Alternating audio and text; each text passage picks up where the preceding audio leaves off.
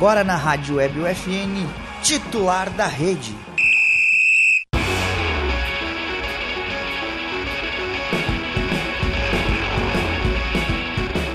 Olá, ouvintes da Rádio Web UFN, sejam muito bem-vindos a mais uma edição do Titular da Rede, o programa de esportes que toda semana leva até você novidades e atualizações sobre o esporte com foco no local.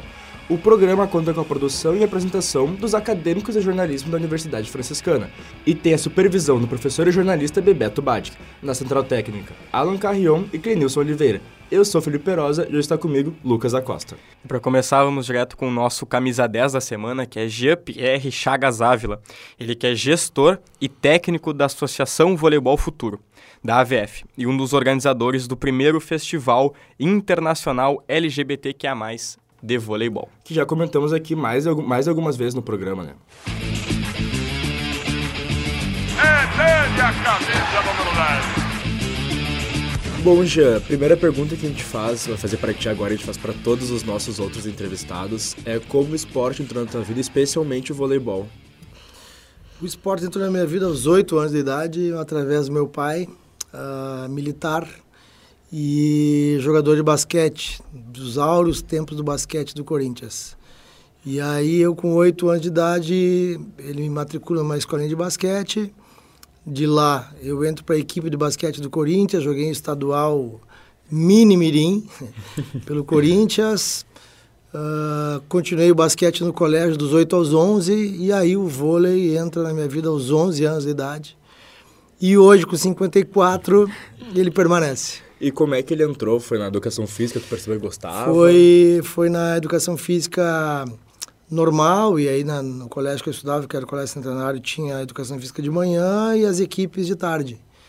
E hoje, na condição de ex-professor universitário de curso de educação física, onde eu formo e formei é, professor de educação física, eu entendo a capacidade do meu professor, quando eu tinha 11 anos de idade, de ele fazer naquela época onde o vôlei ainda era discriminado, né? Uhum. Era muito mais para mulheres do que para homens. Eu valorizo ainda mais a capacidade que ele teve, primeiro para quebrar paradigmas e segundo para ele fazer naquela época um monte de, de guris é, se apaixonarem pelo vôlei, como foi o meu caso e de outros, outros vários colegas meus que começaram a jogar nessa idade uh, lá em 1978. Jean, e quando foi essa virada de chave? Foi ainda no colégio que tu percebeu que, que era com isso que tu queria trabalhar? Não. Na, enfim, então o vôlei entrou aos 11 anos e aí até os 17, enquanto escola, é, eu joguei vôlei, só que aos 16 pintou algo diferente quando era meu primeiro ano de meu último ano de infantil, eu já fui convidado para fazer parte da seleção adulta de Santa Maria. E ali as coisas começaram a aparecer de uma forma diferente. Meu gurizão é, viajando, disputando estaduais adultos com os caras mais velhos, né? E senti, acho que a partir dos 16 anos, sim, que eu iria ser professor de educação física pela proximidade que o esporte tinha comigo e pelo prazer que o esporte gerava em mim.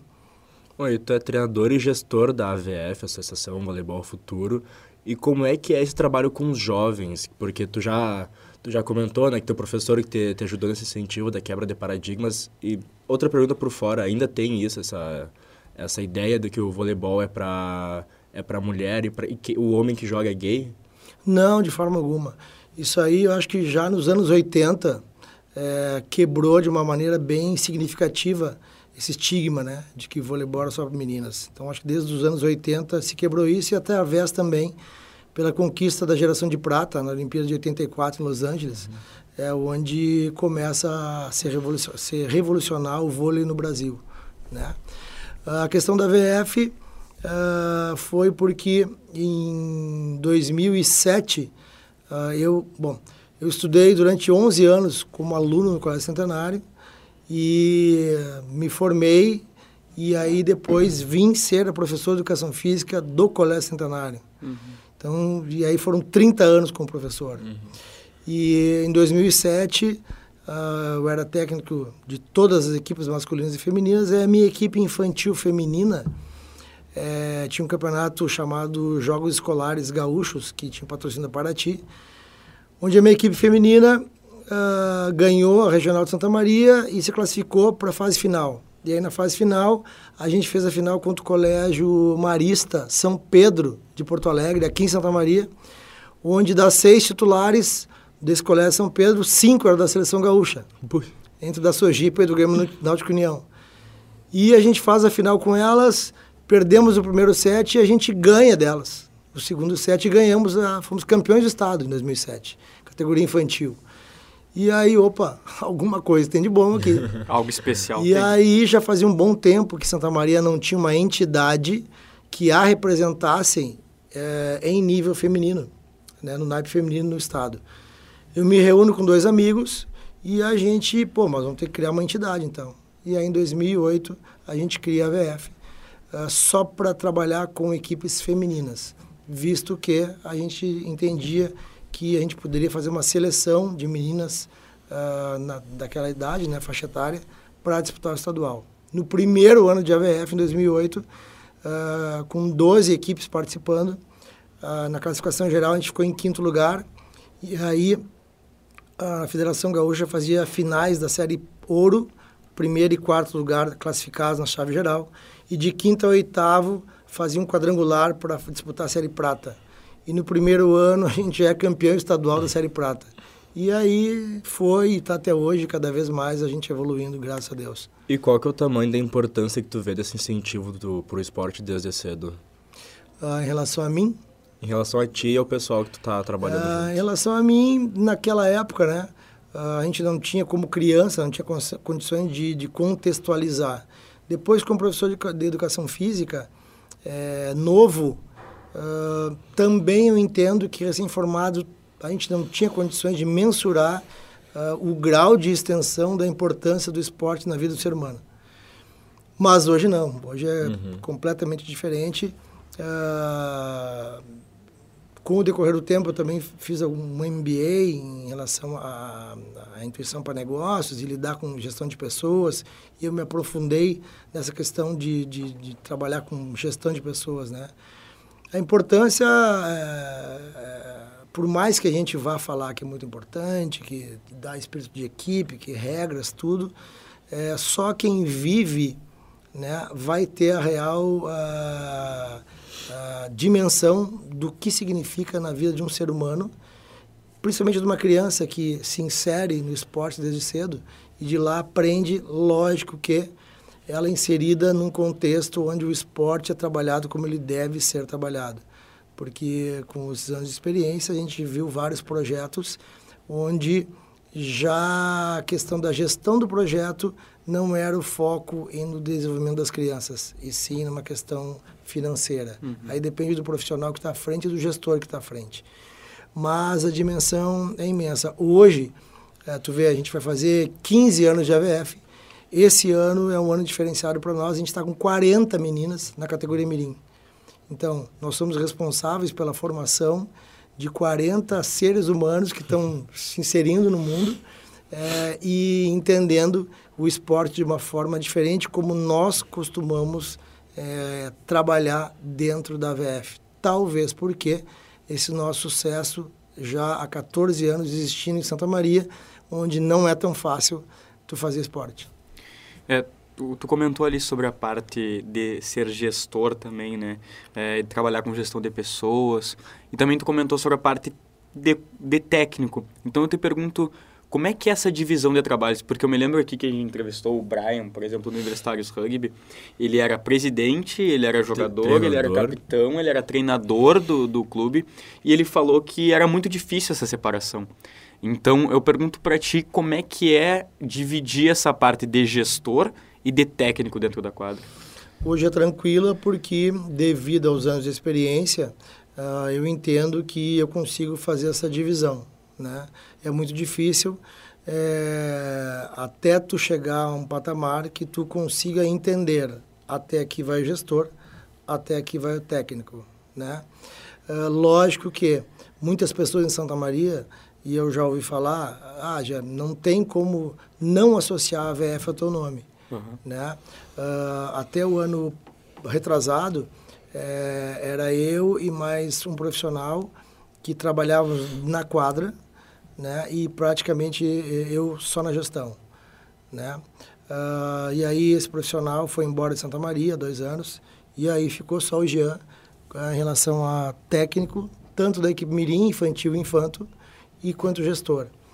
Uh, mas também a gente encontra uma, uma, devido à forma como a gente entende que deva fazer o esporte dentro da VF, uh, nós convidamos há dois anos três ou quatro profissionais que nós entenderia, a gente entendia na época que eles poderiam vir a realmente vestir a camisa da, da VF e continuar a desenvolver uh, o, as meninas diante de um perfil de profissional que a gente entende que seja bem-vindo. Mas, uh, no momento, eles disseram que estavam atarefados, não puderam assumir. Então, por isso que o Jean hoje está com tudo. Mas a minha ideia, já há uns 3, 4 anos, seria sair da quadra e ir só para gestão. Mas também a gente entende que uh, cada vez menos a gente encontra pessoas com perfil para fazer iniciação técnica no voleibol, que é algo muito, muito criterioso. Porque dentro dos esportes coletivos, e eu sempre cito, e os, e os profissionais que estão me ouvindo agora na área do basquete, do futebol, do handebol, não fiquem bravos comigo, a gente entende que o processo para tu ensinar o basquete, o vôlei, o handebol, é muito mais rápido do que tu formar o, o, o voleibol. Por quê? Simples. No futebol, a criança pode dominar a bola e pensar um, dois, três segundos o que fazer com a bola, para depois fazer a ação. No basquete, tu pode ficar driblando, analisando, vendo a situação, para depois tomar a decisão. Uhum. No handebol, tu tem essa possibilidade de ficar driblando.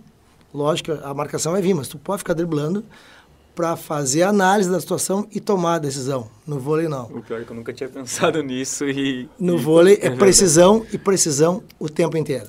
Então tu não tem o tempo para pensar o que tu vai fazer com a bola na mão. Tu tem que fazer. E outro, eu acho que depende muito mais do teu adversário do que do teu time, às vezes, no, no vôlei. Tipo, porque num ataque do, do futebol, por exemplo, tu tá defendendo, tu consegue adivinhar para onde aí o cara vai, vai cortar, para onde aí o cara vai chutar. No vôlei, tu não vai ter certeza de onde é o cara vai cortar, né? Como... Eu discordo. eu discordo. É, todos, todos os esportes tem um estudo por são, trás. Eles são, eles são imprevisíveis. Uh, lógico que tu faz o estudo do adversário tal, e tu vê o percentual de situação. Lógico, cada jogador tem uma característica. Ó, de 10 bolas, o Neymar vai pegar e vai para a direita, em vez de ser para a esquerda. Aí tu já orienta a marcação, olha, a probabilidade de ser para a direita é grande. Uhum. Mas e se ele ser para a esquerda? Pois é. Né? Então, a mesma coisa no handebol. Ah, tu tem aquele jogador que ele vai de 10 saltos, ele vai picar a bola e vai dar mais três passos. E se ele não dá, e arremessa. Então, cada esporte tem a sua característica. E eu volto a, a, a, E até tu viu agora essa forma de pensar que é diferente, né? Ou seja, no voleibol é precisão o tempo inteiro. Então, o processo para tu formar a equipe é mais lento. É, e algo também que, antes, para a gente fazer essas perguntas, a gente faz uma pesquisa, por exemplo, no Instagram, e eu vi uma foto tua junto com, com as meninas num treino teórico. É, e aí eu te pergunto, é, como é que é essa divisão, é, como é que é essa rotina de treinamentos, e por trabalhar com crianças, trabalhar com jovens, como é que é passar essa, essa paixão que tu tem pro, do vôlei para elas e também a questão da quadra, se existe algum tratamento diferente por elas serem jovens ou se é a mesma coisa que tu faz com os adultos. Vamos lá. Uh, a primeira situação em relação à parte teórica, né? Uh, nós entendemos, é a nossa filosofia dentro da VF, não adianta a menina estar tá na quadra e a gente dizer, olha, tu tem que fazer isso. Ela tem que entender o porquê que ela está fazendo a ação. E, uh, então, isso vem do mirim. Mas lógico que tem um momento X para a gente entrar com essa aula teórica. Por exemplo, esse grupo que eu falei agora de 40, elas estão bem fundamentadas em relação ao toque, também fundamentadas em relação à manchete, e não estão ainda fundamentadas em relação ao ataque. Mas, diante da situação, a gente tem campeonato estadual em setembro com esse grupo, a gente tem que aprontar, a gente está meio que acelerando o processo, então essa aula teórica sempre ela acontece dentro da categoria Mirim. Porque uma vez aprendida no Mirim, por que, que se faz a rotação, como é que eu sei que estou na posição certa, diagonais, eu não preciso repetir no infantil e no infanto. E eu sinto um exemplo muito legal de uma atleta nossa que começou no Mirim e no primeiro ano de infantil, acho que, acho que uns quatro anos atrás, Blumenau veio e contratou a menina. E aí ela ficou treinando duas, três, dois, três meses lá. Quando ela volta para a primeira folga, visitar a família, ela me procura e diz, já, tenho que te agradecer muito. Por quê? Não, porque eles ficaram é, espantados com o meu conhecimento teórico do voleibol, não só na prática, mas sim na teoria. Então eu fiquei muito feliz. Essa foi a primeira pergunta. A segunda pergunta foi em relação à divisão de tratamento no treino e na, na quadra. Isso. Isso. isso. É, principalmente com as mirins, a gente tem que ter uma, uma, uma, calma muito maior, porque o processo é lento. Então a gente tem que fazer com que elas não tenham medo de errar. Uhum. Porque o errar dali a um mês, dali a cinco meses, dali a um ano, vai se transformar no acerto. E em relação a como é que eu faço para passar essa minha paixão que eu tenho, sendo eu. é, eu, eu, eu, acho interessante essa fala da, da questão do, da parte mental também, né? Porque Sim. a parte teórica é uma questão mental. Sim. E como é importante tu ver, não só no vôlei, mas como a gente já falou sobre os outros esportes também, tipo no futebol, que é, talvez seja o esporte mais famoso do, do Brasil, assim, né? É, a gente vê que alguns jogadores eles são treinados e estudam para entender a parte tática, a parte teórica do esporte. E, aqui, e esses jogadores acabam se dando muito bem e até possivelmente no futuro acabam virando técnicos, né?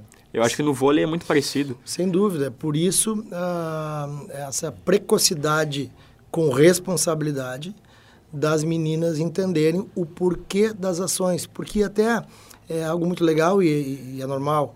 Uh, as meninas assistem o jogo na Sport TV, Superliga, Liga Nacional, e perguntam, mas por que, que eles trocam de lugar? Né? Por que, que sai lá do saque e vai para outro lugar? O que, que é atacar dos três? então a gente tem que explicar as regras, as linhas, o que, que pode, o que, que não pode. Então, desde cedo, na hora certa, a gente faz essa, essa aula teórica que nós entendemos como um divisor de águas. Uhum. A menina que passou pela aula teórica e continuou é porque ela se interessou e está afim de aprender mesmo porque uh, são, várias, são várias informações que elas jamais pensavam que tinha no vôlei. O vôlei, para muitas, é dar toque manchete. Né?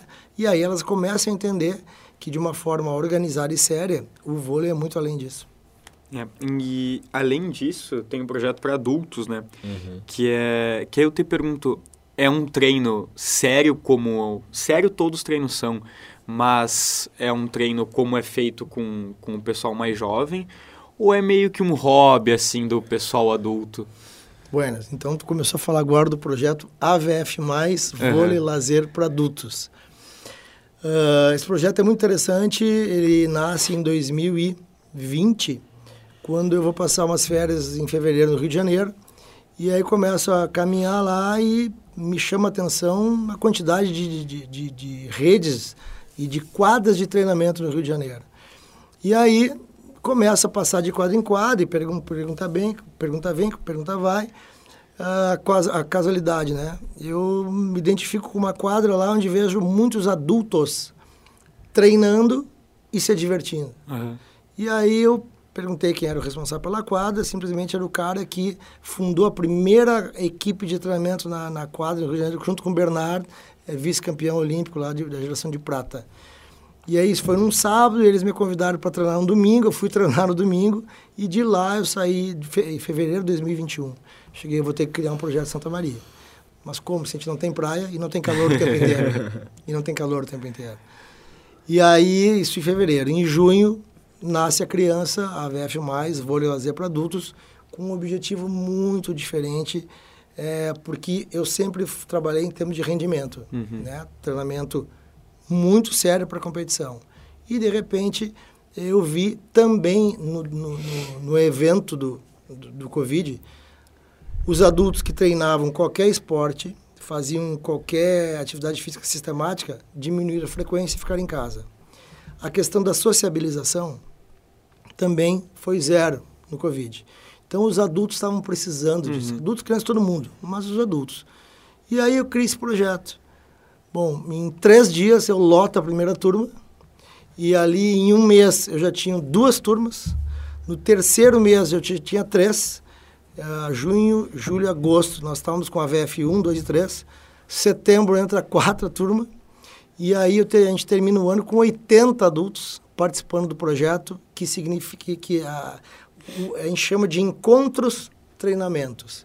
São duas horas, 20 a 25 minutos de aquecimento normal e depois jogo para o pessoal ser feliz. Mini jogos, 3 contra 3, 4 contra 4 e a gente termina no 6 contra 6. Muitos adultos que entraram em contato comigo diziam, assim, faz uns 10 anos que eu não jogo vôlei, joguei vôlei no colégio, tô com vergonha de ir, e eu cheguei, vai e depois a gente conversa. E aí, no final do primeiro encontro daquela festa, que bom que tu disse para eu ir, e tá sendo uma, tá sendo uma coqueluche muito o forte. O objetivo é a diversão mesmo. Então. É diversão em cima do, do vôlei, né? E o que causa a, a socialização. Foi bem legal também, porque em dezembro de 2021 eu crio o AVF Todos, um evento para reunir as quatro turmas, onde eu formei todas as equipes com um integrante de cada uhum. turma, né?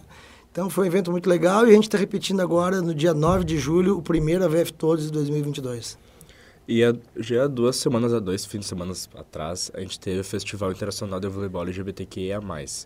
A gente já comentou ele mais uma vez aqui no, no titular. E agora vamos perguntar para ti como é que surgiu essa ideia. Beleza. Uh, em novembro de 2021, eu fiquei sabendo que o vereador Rudes, uh, ele criou e lançou na Câmara de Vereadores de Santa Maria um projeto de lei, assim como existe o Outubro Rosa e o Novembro Azul, ele lançou um projeto de lei para ser votado para, pelos vereadores, uh, propondo que, a partir de 2022, o mês de junho, todos os meses de junho em Santa Maria, seria o mês LGBTQIA+. Sabendo disso, uh, e, e, como eu tenho a expertise com a AVF, categoria de base, de participar do Festival Internacional Cidade da Estrela de Vôlei, categoria de base feminino, que é o segundo maior uh, festival de categoria, categoria de base do Brasil. Inclusive, a gente está indo agora, semana que, é, amanhã, para lá. Uh, eu cheguei, mas por que não montar um festival nos moldes de estrela para esse nicho que normalmente é discriminado e que uh, eu não tinha conhecimento de ter um evento de caráter internacional no Rio Grande do Sul, no Brasil. Ok, fiz o projeto, uma, pedi uma agenda com o vereador Rudes em dezembro, a gente se reuniu, ele quase caiu para trás da cadeira quando viu o meu projeto. Pá, não acredito. Sim. Pá, mas que legal. É, tu, um cara hétero, é, se importando com a gente. Cheguei, uh, assim, respeito o ser humano. É, e ainda mais no vôlei, né? E aí eu criei o projeto, ele, ok, posso te ajudar aqui, aqui, aqui, beleza. E aí eu pensei, vou ter que ter uma madrinha, um padrinho pro, pro projeto. Uhum. Talvez vocês não saibam, não sei se vocês vasculharam lá no meu, tá aqui, meu, tá aqui, o meu Instagram. Facebook, Instagram. Sabiam que eu participei de uma Superliga Nacional de Vôlei? Não. Essa, essa não. Não, essa não. pois é. Uh, então, vou ter que contar para chegar até a, a Pode contar. Em 2010, 2011, eu fui contratado pela Sojipa, de Porto Alegre. O, o único técnico é, gaúcho, tricampeão da Superliga, chama-se Jorginho Schmidt. Uh, nós somos colegas de curso da Confederação Brasileira de Vôlei. E eh, eu me interessei uma vez lá para ir catar bola num, numa, nas minhas férias na equipe de São Leopoldo, quando eu treinava.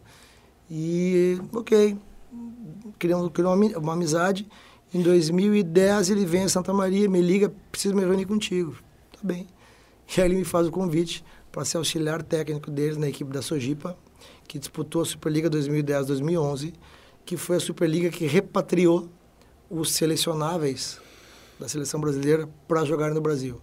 Então eu tive o privilégio de viver na elite do vôlei brasileiro, é, Giba jogando na minha frente, Lucão jogando na minha frente, é, o Wallace. O Lucão é gaúcho, né? O Wallace jogando na minha frente. Então, uh, nessa minha experiência 2010, 2011, eu fiz amizade com muita gente da elite do vôlei brasileiro. E aí, voltando agora, quando me surgiu a ideia, pô, a Tiffany. Mas como é que eu, que eu consegui, cheguei até ela? Por, por, por esse, essas amizades que eu conquistei lá em 2010, 2011. A O Spen- importância dos contatos, né? o Spencer Lee, que é o atual auxiliar técnico da equipe de Osasco, é um amigão meu. E cheguei, Spencer, assim, assim, assim, pô, já que ideia fantástica, ele me deu o contato da assessoria da Tiffany, entrei em contato, ah, fechamos o contrato, e aí foi no que foi, esse furacão que teve em Santa Maria, e que vocês vão me perguntar mais agora sobre o futebol. Mas eu, eu te pergunto exatamente sobre esse furacão, como tu disse. Porque foi algo que deu muito certo, né? Muito. É, se a gente for ver, tem um profissional por trás das fotos, que é o Gabriel Heisbert, que você formou aqui na FN, até a gente já entrevistou ele aqui. É, umas fotos muito profissionais mesmo. Tem, é, é muita repercussão em jornais como o Diário. O Diário até transmitiu os jogos. E se tu for ver... é, não é uma crítica ao Diário, mas, por exemplo, o Diário ele transmite o Inter de Santa Maria e às vezes Santa Maria Soldiers, e é só. E ele transmitiu o festival de vôlei. Então, eu queria que tu comentasse um pouquinho dessa importância é, dessa visibilidade que a parte da comunicação deu e, o, e como é que foi feito esse, to, todos esses contatos para ter a transmissão, para ter o Gabriel Hasbert, que é um baita profissional, junto. Comentar um pouquinho mais sobre isso. profissionalismo e gestão que é, as próprias pessoas falam, né? Ah, quando eu voltei da Superliga, eu trouxe muitas experiências para o vôlei de Santa Maria e muitas pessoas falam que eu consegui através de várias ações da AVF profissionalizar o voleibol de Santa Maria dentro de algumas ações e eu me eu, eu, eu me caracterizo por tentar fazer o bom do melhor dentro das condições que eu tenho. E aí, ou seja, já era um evento de caráter internacional. Já tinha uma madrinha de caráter internacional. Ah, não dá para ter isso aí e ter qualquer imagem, né? Então já pensei direto no Gabriel, que é o referência, correto? Ah, ok. No esporte, é. E aí, sim. E aí, a felicidade que eu tinha, que eu tive, é que o pessoal do diário veio me procurar. Eu não fui procurá-los, né? Ah, embora eu, em todas as minhas ações como gestor, eu sempre procuro-os para avisar, olha, a VF vai jogar em tal lugar, tudo. Uhum. E aí marcamos reunião e fiquei surpreso quando eles falaram da intenção do da TV transmitir ao vivo, da rádio transmitir ao vivo, do Facebook transmitir ao vivo. E aí começou a se tomar eh, um vulto bem significativo, porque eu sabia da onde poderia, né, eh, ter esse retorno. Agora, também algo muito signi- significativo que vocês não citaram, e vocês, sendo do meio, vocês imaginam o que, que é, o que, que representa em termos de tempo, de exposição, de quantidade de pessoas vendo, e se a gente fosse investir. O festival foi sábado e domingo. Na segunda-feira, ah, no domingo,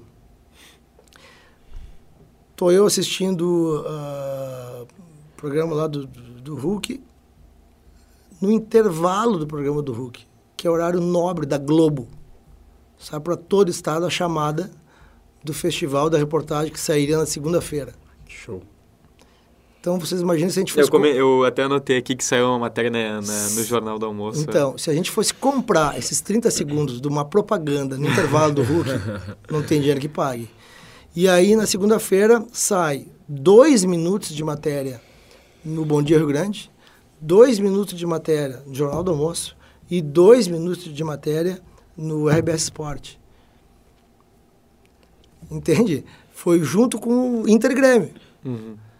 Então, se se vai comprar isso, não tem dinheiro para mensurar. E aí eu já, já, já reporto as empresas que investiram aqui de Santa Maria. Foi muito significativo também eh, o retorno em termos da, da, da- do empresariado de Santa Maria.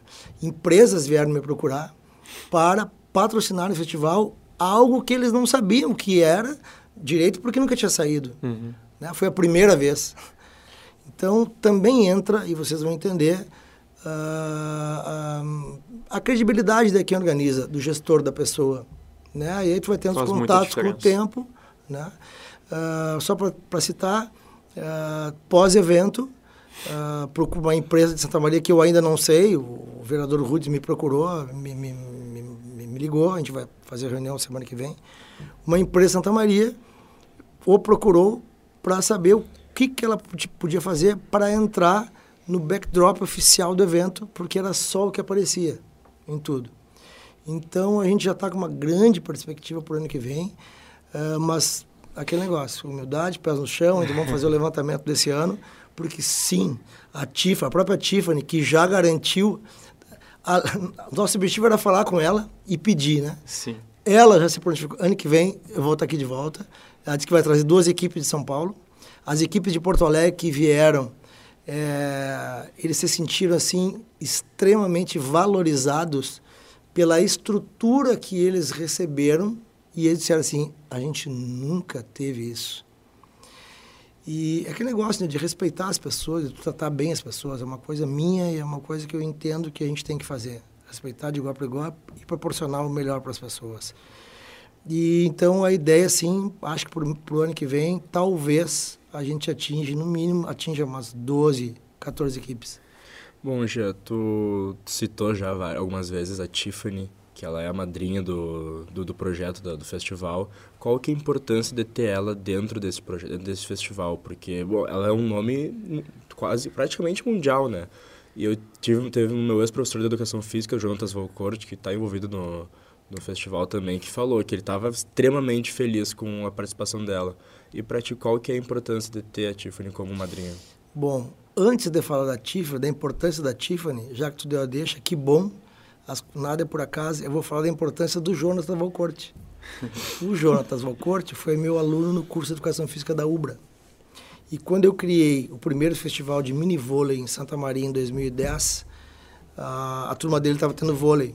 E eu dei a experiência para a turma vivenciar na prática como era organizar um festival, gestão. E aí, o Valcorte, de 2010 até hoje, ele sempre participou dos meus eventos e a gente se tornou muito amigo. E felizmente eu ajudei a formar um grande profissional. Então eu não poderia deixar passar de elogiar o profissional Valcorte, da importância dele. Para mim é enorme. Nos tornamos grandes amigos e ele é um grande profissional. E dentro dessa amizade e profissionalismo, quando eu, não sei se vocês sabem também, mas em 2015 eu trouxe o Bernardinho para palestrar em Santa Maria. Não sabia. né? Não sabia, cabeça. Também trouxe o Bernardinho para palestrar em Santa Maria. Primeira pessoa que eu designei e dei a oportunidade chamar ele depois ah, foi o Valcorte. Então, o Valcorte, imagina, para o profissional que é o Valcorte, ter a oportunidade de ir buscar o Bernardinho no aeroporto de Santa Maria e ficar o, o dia inteiro com ele ali, trazendo levando. E agora com a Tiffany, eu, ó, Valcorte, tô dentro, ele sempre está dentro. Foi ter a oportunidade de ir a Porto Alegre, buscar a Tiffany e trazer. A importância, agora a importância da Tiffany. A importância da Tiffany é, é 109 mil por cento.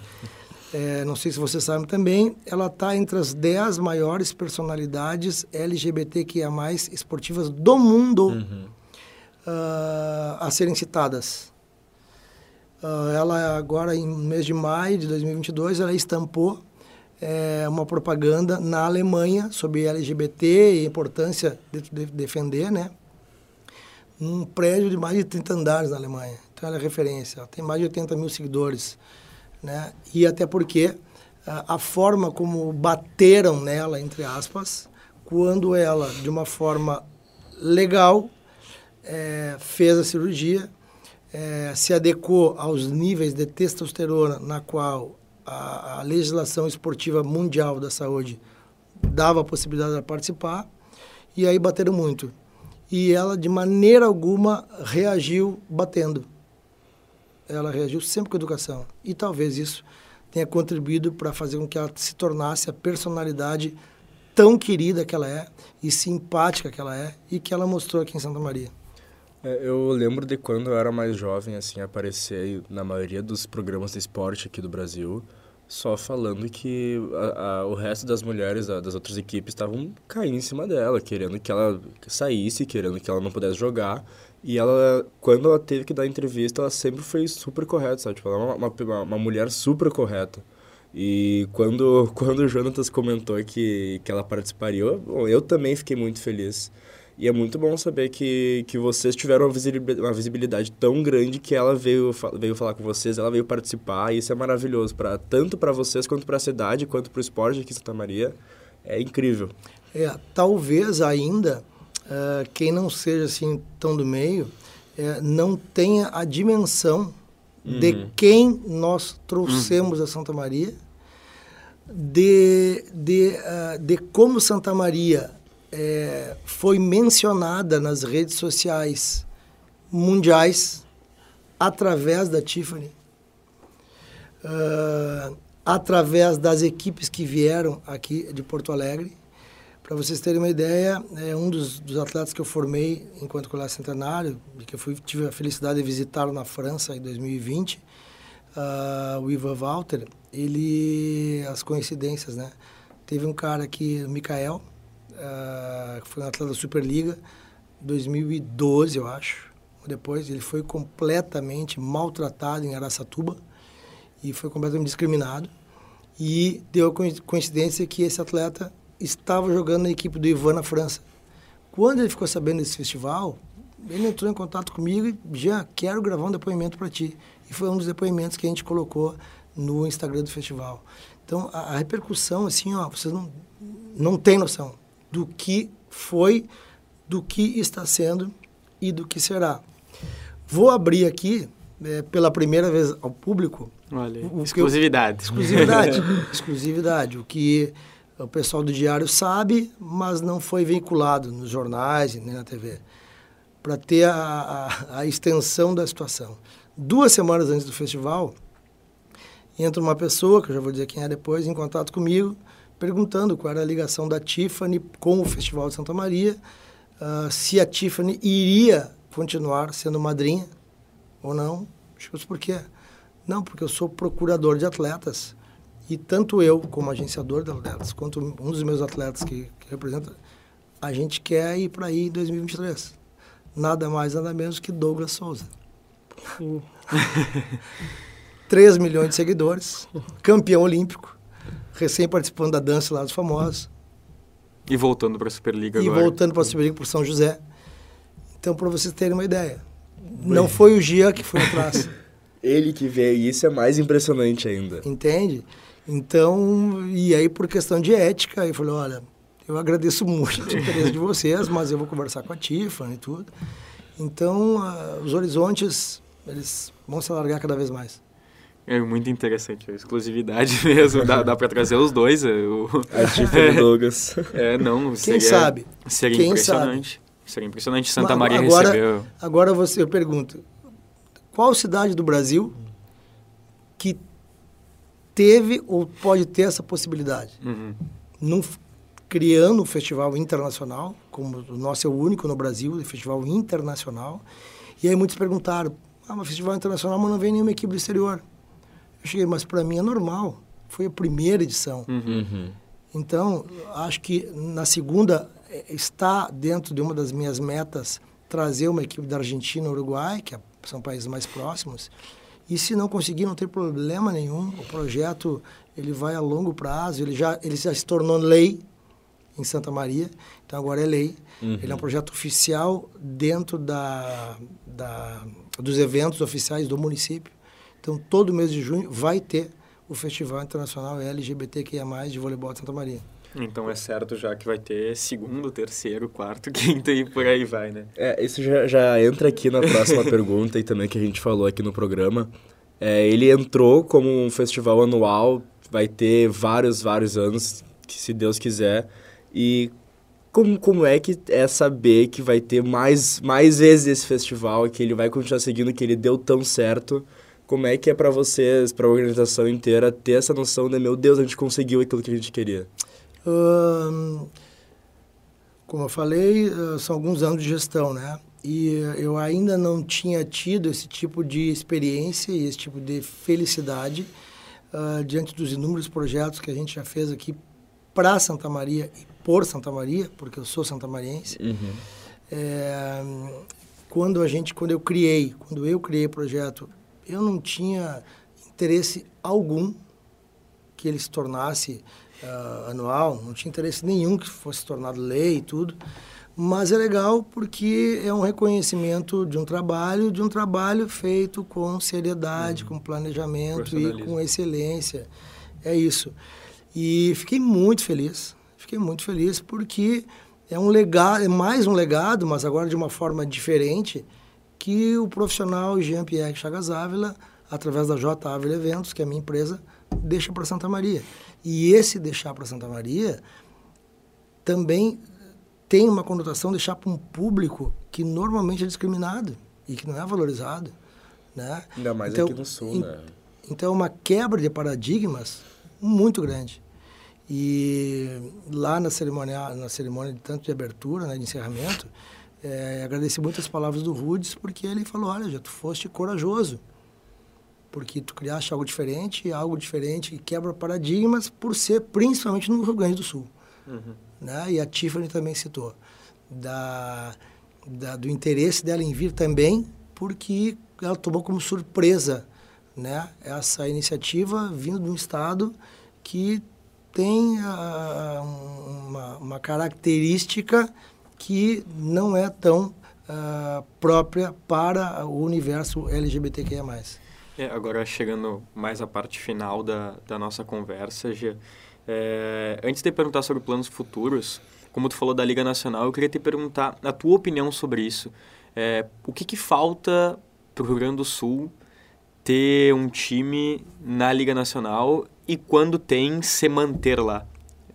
É, é, é, uma, é uma curiosidade que eu tenho, como, como, por exemplo tem no basquete, que, que na NBB tem o Caxias, mas é um time que não consegue se manter tanto. Então, o que, que falta? É muito fácil a resposta. Para a gente que é, transita pelo meio do voleibol gaúcho e brasileiro, falta profissionalismo.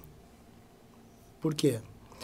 Os últimos projetos que tiveram no Rio Grande do Sul, que eu prefiro não citar nomes, é, eles não continuaram porque é, faltou gestão. Uh, infelizmente, no vôlei brasileiro, uh, está se tornando um pouco de costume uh, a promessa de acertar co contratos por X valores e não conseguir honrar com os pagamentos de contratos. E aí, os jogadores se conversam muito entre eles. Então, não tem como. Não tem como tu fazer um projeto, dizer que vai pagar X, o profissional viajar, se deslocar, se preparar financeiramente, se organizar e depois não receber. Não é justo, não é justo. E os últimos projetos gaúchos foram isso. É, os gestores tiveram muito mais ganância em, em eles receberem o deles e os atletas para depois. Então, não tem como dar certo um projeto assim. Uh, eu já fiz dois projetos para Santa Maria, um projeto de 2013, onde o prefeito, na época, disse que queria e depois passou para seus assessores e não saiu mais nada. E foi apresentado um projeto o ano passado para o atual prefeito, onde não se deu tão interesse. E uh, o projeto foi montado pelo profissional uh, chamado Vinícius Gamino, que em 2019 subiu a equipe uh, de Guarulhos da Superliga C para a Superliga B, da Superliga B para a Superliga A, então, eu e ele montamos um projeto. Então, eu seria o gestor, ele seria o técnico. Então, seria um técnico com experiência uhum. de subir equipes, mas, infelizmente... Não, não teve o interesse que... É, interesse porque é interessante também falar esse projeto que eu tive na Sojipa 2010, 2011, ele só não não continuou porque é, a Sojipa já estava praticamente certo com o Banrisul. E aí um outro profissional do vôlei gaúcho se atravessou no meio e as coisas não deram certo. Então a palavra é essa. Uma equipe gaúcha não, não, não, não se mantém hoje, na minha visão, por falta de gestão e profissionalismo. É uma gestão que, não só no vôlei, mas em todos os esportes, é muito importante, né? É, bom, Gê, agora sim, para finalizar, te pergunto quais são os planos futuros da AVF. Já que a gente já falou sobre é, que é certo o festival ser agora anual, então te pergunto sobre esses planos que a AVF tem para o futuro, se contar um pouquinho para a gente mesmo das próximas competições que a AVF vai jogar, é, para desejar até uma boa sorte para vocês. Bom, uh, esse ano de 2022 a gente está com três categorias, categoria mirim, infantil e infanto. Em todo o Brasil, em todo o mundo, a questão do Covid uh, trancou uh, as categorias mirim e infantil, ficaram sem treinar, ficaram uhum. sem base. Tanto que amanhã nós estamos viajando para o Festival Internacional Cidade da Estrela, onde vão ter 83 equipes, mais de 900 atletas. Para vocês terem uma ideia da magnitude desse Festival de Estrela, Vem o Flamengo do Rio de Janeiro jogar, vem o Fluminense jogar, vem o Pinheiro de São Paulo jogar, uh, vem oito equipes da Argentina jogar. Então, por agora, a equipe Infanto joga o Festival de Estrela. Nesse último final de semana, a gente jogou com a equipe Infanto a Copa Cláudio Braga, que é da Federação Gaúcha de Vôlei. Nos classificamos para as finais, que vai ser dia 2 de julho. Uh, no segundo semestre, a gente joga estadual com as três categorias, mirim, infantil e infanto. E também a gente vai jogar o Estadino de Santa Maria Adulto com a nossa equipe Infanto. Então, enquanto a VF está bem, tá bem é, repleta de, de eventos. Uh, como eu falei, a VF em fevereiro de 2023 vai completar 15 anos. E a gente tem um projeto grande para acontecer no segundo semestre agora de 2022. Vai ser algo que vai colocar Santa Maria no mundo, também. Estamos negociando por trazer um profissional ligado ao vôlei que é referência mundial, mas ainda não vamos falar quem é. Fica, fica em off. Já, já ouvi uma palestra é, do Giba, muito bom. E, então, a gente está, em relação à VF, nessa situação. JAVL Eventos. Já apresentamos um projeto para janeiro de 2023, grande para a região de Santa Maria. As pessoas nas quais a gente apresentou disseram ok, a gente vai começar a desenvolver já para uh, executar em janeiro de 2023 e aí uh, o festival em, em junho de 2023. Perfeito, quem sabe nesses próximos campeonatos, eventos, torneios aí, a titular da rede possa, possa estar presente transmitindo ou, ou junto a vocês na comunicação. É, então, Jeta, agradeço demais a tua participação aqui. Tu passou muito conhecimento para nós, não só sobre o festival, não só sobre a EVF, mas sobre o vôlei, que é muito importante é, falar sobre mais um esporte aqui. Então, te agradeço mesmo. Ok, eu agradeço que seja a primeira de várias. E desde já estão convidados não só para ir assistir os treinos, mas também os Jogos em Santa Maria. E já deixo vocês convidados para a seguinte data que eu esqueci. Dia 20 de agosto, uh, nós vamos sediar em Santa Maria uma etapa do Campeonato Estadual Infanto Juvenil, onde vem a Sojipa e vem o Bento Vôlei. Uhum. Então vai ser um sábado, vai ser muito legal. A gente vai é, enfeitar o CDM, assim como a gente enfeitou para o festival LGBTI, que, que é mais, é, quem for até o CDM vai ver também uma estrutura de jogo bem diferente. E agora, direto ao ponto. Direto ao ponto. No Karatê, a Associação Desportiva Karatê Sul, que conta com atletas de Santa Maria, ficou com a primeira colocação no Campeonato Estadual de Karatê, que foi realizado no último final de semana, na cidade de Cachoeira do Sul. Foram 40 medalhas conquistadas, 14, de, 14 ouros, 14 pratas e 12 bronzes. Agora no basquete santamariense, o fim de semana foi de muitas emoções para o Corinthians Aciba. É, o Sub-14 perdeu por 62 a 35 para o Clube Atlético Ubirajá e 55 a 36 para o Apocabas. O Sub-16 também saiu derrotado para o Clube Atlético Ubirajá por 62 a 33. Já o Sub-17, aí a alegria do final de semana, venceu seus dois jogos por 61 a 56 contra o Clube Atlético Birajá e 78 a 21 contra o Grêmio Náutico Gaúcho. A gurizada volta à quadra contra o único em Santa Cruz do Sul. E no futebol, aqui em Santa Maria, na divisão de acesso. Foram definidos no último domingo os confrontos das quartas e os rebaixados de 2022. Avenida Veranópolis, Passo Fundo e Pelotas, Esportivo e Santa Cruz, Lajadense e Glória. Já o Cruzeiro e São Paulo jogarão a Terceirona Gaúcha em 2023. Agora, Felipe, um pouquinho mais sobre o Inter de Santa Maria nesse programa. É, o clube Alvirrubro é um caso à parte nessa divisão de acesso, tá? Ele venceu o São Gabriel por 2 a 0 no último domingo, mas espera a decisão da justiça para saber se ainda vai jogar a próxima fase ou fica pelo caminho nessa fase de grupos. Essa confirmação ela vem nessa sexta-feira em audiência online no Tribunal de Justiça Desportiva. E quem pode perder a vaga para o Inter de Santa Maria entrar é Avenida, que será julgada por uma irregularidade na escalação de atletas vindos da Série A. O clube teria utilizado nove jogadores, enquanto o máximo permitido seriam oito. Por isso, poderia perder até seis pontos, caindo para a quinta colocação e o Inter assumiria aí a vaga para a próxima fase na quarta. A gente já viu bastante isso no futebol, nessa né? questão do, do, dos times estarem regulares e do outro que... Quem lembra de Fluminense e Portuguesa? Né? Fluminense, Portuguesa, Inter e Vitória em 2016, que não acabou não resultando uhum. em nada no fim. Mas agora, seguindo no futebol, porém no Brasileirão Feminino, Lucas. Na última rodada, o Internacional venceu o São José por 3 a 1 e com esse resultado chegou à primeira colocação no campeonato com 29 pontos o Grêmio empatou 1 a 1 com o Bragantino. Somou mais um ponto e está na 11 posição com 14. Neste próximo final de semana, as gurias coloradas enfrentam o Corinthians, em confronto direto na parte de cima da tabela, no sábado às 14 horas. E as gurias gremistas recebem o Kinderman, no sábado às 15 horas. Agora, sobre Copa do Mundo, que também a gente já falou várias vezes aqui, e até que enfim está definido os grupos da Copa do Mundo 2022 no Catar. O país de Gales, depois de 64 anos, voltará a disputar uma Copa do Mundo. A última vez tinha sido lá em 2018, quando o Brasil conquistou a Copa. E até eu vi algumas. 2018? 58. Ah, bom. eu até eu vi algumas teorias das cons da, da ah, conspiração é. que o país de Gales jogou a Copa. Tem várias, né? Tem várias. Tem várias. Então, e isso, tudo isso resumiria no Brasil Hexa, então a gente torce para que seja isso.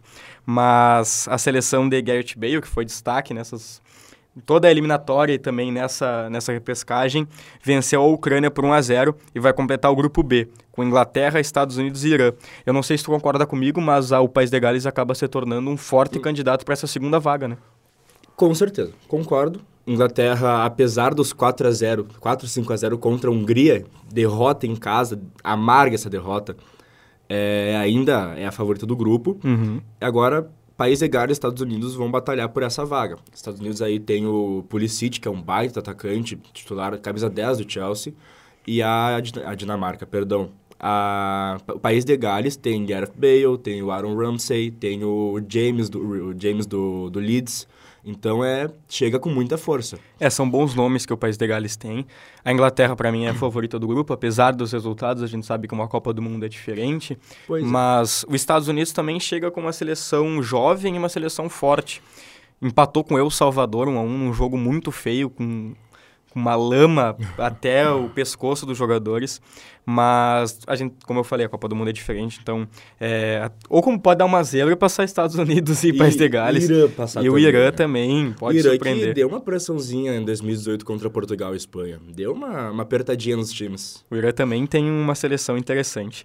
É, no grupo D, a Austrália ficou com a vaga depois de vencer o Peru nos pênaltis. Depois de 0 a 0 no tempo normal, e na prorrogação, o destaque foi com o goleiro australiano. Tu viu isso, Felipe? Vi.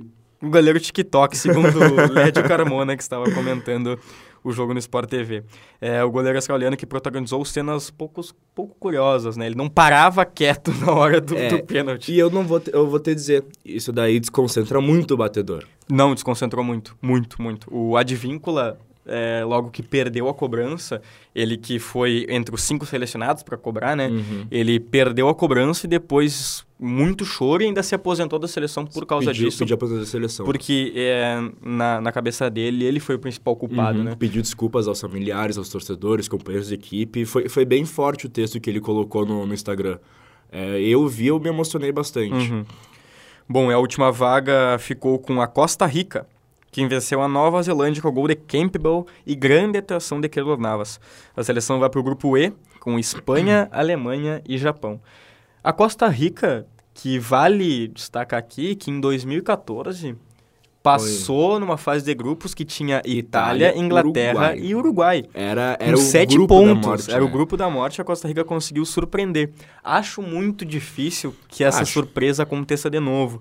Mas a gente sabe como é que é o futebol, né, Felipe? Pois é, a gente teve ali em 2018, que nem tu, tu falou, ah, a surpresa que foi a Costa Rica para passar para as oitavas da Copa. E ela volta, depois de 2018, fazer uma Copa sendo. É ruim falar isso, mas o saco de pancadas do grupo, né? É, acabou não conquistando nenhum ponto, se eu não me engano. E não é uma seleção forte, não é uma seleção que deve assustar. O Keylor Navas é um goleiro muito bom, mas é reserva no Paris Saint-Germain e é o principal nome da equipe. A gente vê muito isso nas seleções pequenas, Costa Rica, o próprio Irã que a gente citou aqui, que os, jogador, os melhores jogadores são reservas. Mas aí entra toda, toda a história da magia da Copa, da zebra, da raça, da Gana. Então, vamos ver o que, que, que acontece aí. É, dá, pode acontecer tudo, mas um grupo com Espanha e Alemanha é bem difícil acontecer essa surpresa de novo, né? Agora, comentando um pouquinho sobre Série A e Série B. O Inter venceu 3 a 1 o Flamengo, um resultado muito Assustador. bom. É, um resultado que, que, que deu, deu para perceber é, não só a qualidade do Inter, o avanço que o Mano Menezes conseguiu ter com o time, mas também mostrou um pouquinho das fragilidades do Flamengo, né? Uhum. E isso pesa bastante agora com, com a vinda do Dorival. Até aquela frase que o Mano comentou, eu até postei nos stories, que era o teu time tomar bagunça, tudo bem, O meu também ta- o meu tava. também estava. É, Isso é muito bom. E, olha, uma, uma seleção que é o Flamengo, com um goleiro que atuou vários e vários anos na Europa, lateral direito jovem, porém muito promissor, que é o Mateuzinho. É a zaga, a zaga do Flamengo é uma das mais e fortes do Brasil. Das mais fortes do Brasil. Tendo o Gabigol na frente, o reserva ser o Pedro, isso daí já, já é E inadmissível. tem um nome que tá chegando agora que é um nome bem forte, né? E conhecido aqui do Rio Grande do Sul, Everton Cebolinha. Everton Cebolinha troca o Grêmio É? Flamengo. Nem bem trocar, eu acredito, né? Mas, mas o Grêmio ainda vai receber um- uns milhãozinhos aí. Não só com Everton, mas não sei se tu te lembra do Lincoln. Lembro. Grandíssimo Lembro, jogador na categoria de base, era Lembro do craque. Hoje foi pro Santa Clara do, de Portugal, se destacou lá. E agora vai jogar com Jorge, Jorge Jesus No Fenerbahçe. no Fenerbahçe da Turquia.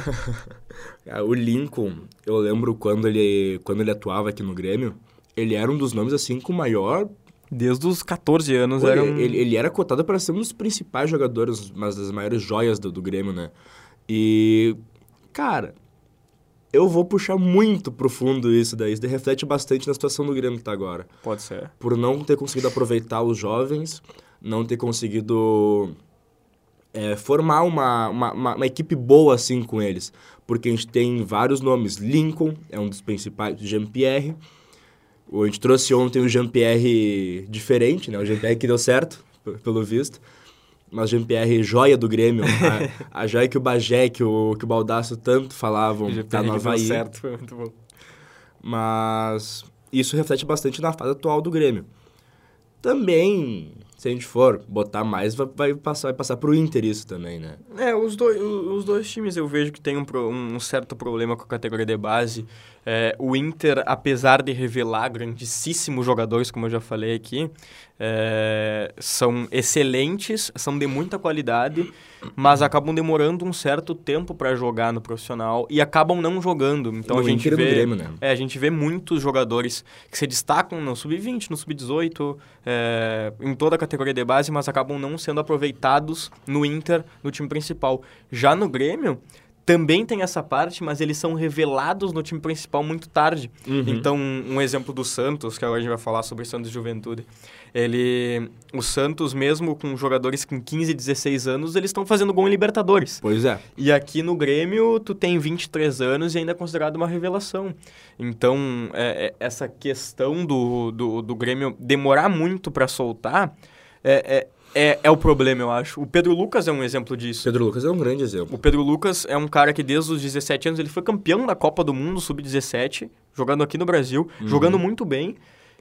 E simplesmente ainda, depois de, de, de dois, três anos, ele ainda não, não, não, não foi utilizado no time principal. Claro, tem casos à parte, né? Uh, mas se a gente for botar os próprios jogadores que deram certo no Grêmio, Everton, Cebolinha, Uhum. PP, o Ferreira mais ou menos, o Ferreira já tá com quase 25 anos, mas ele entrou muito Ferreira tarde. já é muito experiente. já. Ferreira já é bem experiente perto dessa gurizada. Mas agora eu vou ter que deixar uma. jogar uma bomba no teu colo. O Bitelo. Ele é. Porque assim, se o Grêmio tivesse na Série A, disputando a Copa do Brasil, Libertadores, até mesmo a própria Sul-Americana, tu acha que o Bitelo teria muito mais nome na, na, na mídia, muito mais nome contra as outras equipes do que ele tem agora na Série B, mesmo destruindo as partidas? Eu não acho, eu tenho certeza que sim, Felipe, porque é, isso, isso ocorre há algum tempo já, e a gente sabe que é assim no futebol do Sul, né? É, mesmo que a gente revele muitos jogadores bons aqui, tanto o Grêmio como o Inter, como a base do Juventude também é muito Mas boa. é muito boa. É, mas como, a- como ele tá jogando a Série B ainda, talvez ele tenha menos visibilidade que outros garotos, outros Uhum. guris que estão jogando lá pro meio do Brasil, por exemplo, lá no Palmeiras, sabe? Pois é. Agora vamos falar sobre a São Paulo. São Paulo ali, Santos, Palmeiras. A gente, eu vou botar o Santos e o Palmeiras, que são dois exemplos bem diferentes nesse caso. O Palmeiras tem uma base muito forte, tem uma preparação muito forte na base e jogadores bons ali. O Hendrick, que é o principal, mas dá pra pôr o Danilo, Patrick de Paula, Gabriel é, Veron, Gabriel Wesley. Veron, Wesley. Esses jogadores, eles entraram porque eles eram muito bons. Agora, na, na, na parte do Santos, também, eram joga também são jogadores muito bons, porém o Santos jogava eles para cima porque eles não tinham dinheiro para pagar o salário. É, tem, tem essa questão, é, e, e eu concordo com isso, que é uma válvula de escape, né? Uhum. Porque é uma, é uma base muito boa e ela é utilizada como uma alternativa para não poder contratar. Sim. né? É, essa é a questão do Santos. Só que, apesar disso, a gurizada que o Santos revela são jogadores que vão dar o lucro depois, vão dar o Sim, retorno. vão dar lucro. Então, o Marcos Leonardo, que até a gente tava falando fora do ar aqui, o Marcos Leonardo ele fez quatro gols no torneio sub-20 é, o que o Brasil Uruguai. conquistou um torneio internacional no Espírito Santo. Foi 100% de aproveitamento. Então, foram três vitórias, três goleadas, e o Marcos Leonardo ele foi destaque disso. E é o jogador do Santos. E não só ele, mas a gente viu na copinha que o Santos também fez uma Uhum. baita copinha. Chegou à final e tudo É, mais. os goleiros do Santos, que são sempre goleiros jovens. E eu, eu até vi eu até vi isso no TikTok, é, que todos os clubes de São Paulo têm goleiros como ídolos. Tem. E o Santos não tem. E o Santos tem bons goleiros, excelentes goleiros, mas nenhum como ídolo. Mas tu já percebeu que os, gole- os grandes goleiros da, do Santos desses últimos 15, 20 anos, todos eles acabaram a carreira mal. O Aranha é um dos principais nomes. O próprio Rafael Cabral. Acho que é Rafael Cabral. O Rafael Cabral tá no Cruzeiro no hoje. Cruzeiro. Ele foi campeão da Libertadores pelo Santos, sendo um, um baita paredão. Uhum. É, tapou o gol em várias ocasiões, era um baita goleiro. Foi pra Europa, não vingou, voltou pro Brasil no Cruzeiro que tá na Série B. Apesar de estar na parte de cima da tabela, é, tá na Série B, cara. É, aproveitando que a gente tá falando sobre o. sobre- falou bastante sobre o Campeonato Paulista, sobre os clubes paulistas, né? É, o Santos que venceu o Juventude por 2 a 1 e o Juventude segue lá na 19 colocação, sem pontuar. Quer dizer, pontu, pontua no começo, mas, É, mas pontua muito pouco. É, vou jogar essa pro teu colo e agora. agora volta. Mas Juventude já tá rebaixado ou ainda tem alguma chance? Tem chance, tem chance. Fute- Futebol, que nem tu falou, futebol não, tem, não, não dá pra esperar nada do futebol. É, ou dá pra esperar tudo. É, pode ser também. Aí que entra, entra 8 ou 80, né? Mas o Juventude não tá rebaixado. Era isso que falavam do Grêmio no passado. E, A gente falava cara, do Grêmio até a última rodada, que o Grêmio não tava rebaixado. E não tava mesmo. Não, não tá. O só que o Juventude, cara, tá em 19, as equipes já estão passando, já estão voando, já estão muito acima deles. O, se- aquilo, aquilo que a gente falou na- no programa passado do Inter tá 5 pontos do Juventude, hoje é Chapecoense que tá 5 pontos do Juventude. Hum. E não é não é fácil a gente botar isso no papel, porque são cinco pontos, são duas vitórias. Só que o que eu falei isso no programa passado também. Se o Juventude ganhar, as outras equipes também vão ganhar. Logo, o Juventude não vai sair tão fácil da, da, da, zona. Agora, se, se der sorte alguns resultados, pode sair. Mas tem que manter, tem que voltar, tem que jogar aquilo que jogou no passado, se, se livrando do rebaixamento, na, na última rodada também. Mas não tá rebaixado, tem chances, grandes chances, ainda é o começo do campeonato. Dá pra, dá pra sonhar, dá pra esperar, porque o Brasileirão a gente conhece o campeonato que é. É, então o Inter. É, o Inter joga hoje, nós estamos gravando na quarta-feira, como nesta quinta é feriado, é, joga hoje 8h30, Goiás e Inter. Então nós falaremos sobre esse jogo e sobre a rodada do final de semana no próximo programa. É, o Juventude já jogou essa rodada, mas na próxima é, enfrenta o Atlético Goianense. Agora falando rapidamente sobre Série B, que também a gente já falou sobre o, bastante sobre o Grêmio e até a gente já passou do, um pouquinho do tempo também, mas o Grêmio empatou 0 a 0 com o Sport e aí eu queria só fazer uma pergunta, só, só antes da pergunta, o Grêmio joga sábado, contra 11 horas contra o Sampaio Correia. É, o Grêmio segue na quinta posição, era um confronto direto para vencer o Sport. E é, é só uma pergunta bem básica. Precisa da mudança ou ainda dá com esse com, com essa cúpula que está no, no Grêmio hoje? A, a, mudança que tu tá falando é o técnico, né? É técnico, é contratação de jogador, é mudança de Denis Abraão, para não falar de outros diretores. Eu falo diretamente do Denis Abraão, porque eu acho que é o cara que está mais envolvido é, com essa mais envolvido e mais à frente disso tudo. Eu só te pergunto isso, a mudança ela precisa vir e se é é, é a difícil mudança. também, é difícil falar falar desse assunto, porque cara, o Roger, ele dá. Ainda ainda dá para pro, Roger. Mas são substituições mal feitas. Azar, o Edilson estava jogando muito bem e acabou se lesionando. Mas aí tem o Jonathan Varíola. Varíola? eu peguei mania de falar de Jonathan Varíola de piada assim com meu pai e eu agora larguei no programa. Jonathan Varela. Perdão, Jonathan. É... Mas o Elias, de novo, não entra bem. O Elias, ele perde muito gol, ele não é um centroavante, ele não é um fazedor de gols. O que a gente já tinha esse medo no campeonato, no, no campeonato Gaúcho, a gente está tendo agora no Brasileirão. Uh, contratações. Não acho necessário. Acho que o elenco do Grêmio ainda assim é um dos mais fortes da Série B. E até porque o Grêmio não tem dinheiro para contratar. É, eu, eu responderia essa pergunta que eu mesmo fiz, Felipe, com, com, a, com um simples tweet que eu vi esse, essa semana, né? Se, se para chegar sábado com Renato Portaluppi, Lucas Leive fora Denis Abraão, se eu assinar embaixo, eu assinaria embaixo. Eu assinaria embaixo, muito fácil. Renato é Portaluppi, Lucas Leiva contratado e Denis Abrão fora. Esse... Mas aí muito fácil. Aí se, Não, se, é, cair, é... se caísse essas circunstâncias no, no, meu colo... É muito fácil, né? Felipe, é tu que vai dizer se vem ou não. Assino. É muito fácil, eu assinaria Assino. embaixo.